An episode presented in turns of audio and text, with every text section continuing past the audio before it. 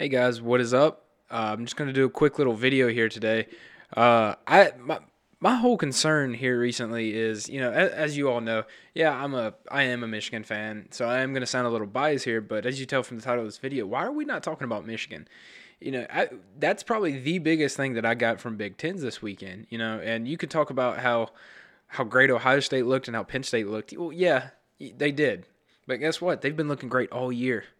It's it's no surprise. We all know that they're the best two teams probably ever at one and two, and you know Michigan, in my opinion, has been you know deeply slept on. That I don't know why. I, I mean, the whole talk has always been about Ohio State, Penn State, and that's great. And no offense, but it's kind of getting old. I mean, yeah, they're great. We get it. We get it. Now, can we start looking out? You know, looking at what's beyond that as far as Big Tens go. You know, now there are also other teams and you know other wrestlers out there, obviously. Well, Michigan this weekend in the Big Tens, I said it on the podcast before, they came to show that they cannot be overlooked anymore. They, I think they ended up finishing with, uh, I think it was 118 team points for third. They got third, three. You know, that's third place behind Penn State and behind Ohio State at one. You know, Iowa, I think only had 90 something. You know, so with that being said, why why are we still sleeping on Michigan? Uh, can anyone answer that question for me? I mean, just to run down some of the stuff they had, uh, they had Stevan Micic win. He he he got first. Then you had Alec Pantaleo. He also got first. Um, then you're looking at the two guys who finished. The you know the two who finished in um, second place. You had you had Myles Amine. He lost to uh, Mark Hall, which Mark Hall has probably been one of the top guys at you know that weight and he's just hard to beat. He finds ways to win. And then you had Adam Coon who wrestled Kyle Snyder. And Kyle Snyder is the face of USA Wrestling right now. I mean, if Kyle Snyder was out of the picture in heavyweight, you know, I'm glad he's not because I love Kyle Snyder. But if he was out of the picture, it would be Adam Coon's show. I mean, there's no one else who can hold a candle to him. Not Nevills, not Stoll. And you know, I would, and I could almost argue that Myles Amine, Myles Amine has beaten Bo Jordan who's one of the top guys in the country at that weight. I think 174. Um, he, he beat him. He beat him in the duel.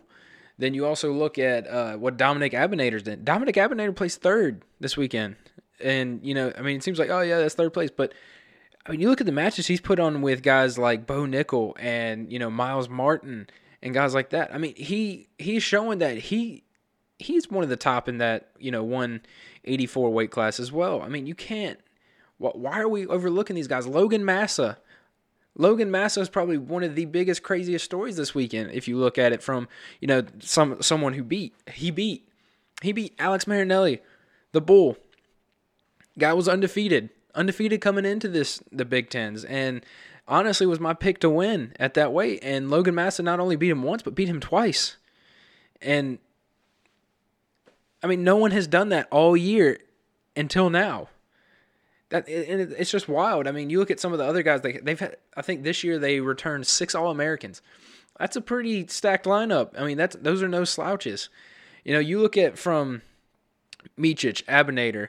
They've got Myles Amine, Malik Amine. Malik Amine's a scrappy little dude. I'm not gonna. I mean, just because he's a smaller guy and he's not pulling out, he's scrappy.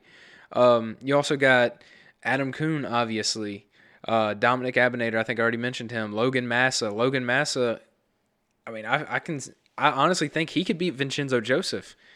I think their recent match that they had at Big Tens only went to one. I think it was like a one point difference. I'm not, you know, I'm not 100 percent sure, so don't quote me.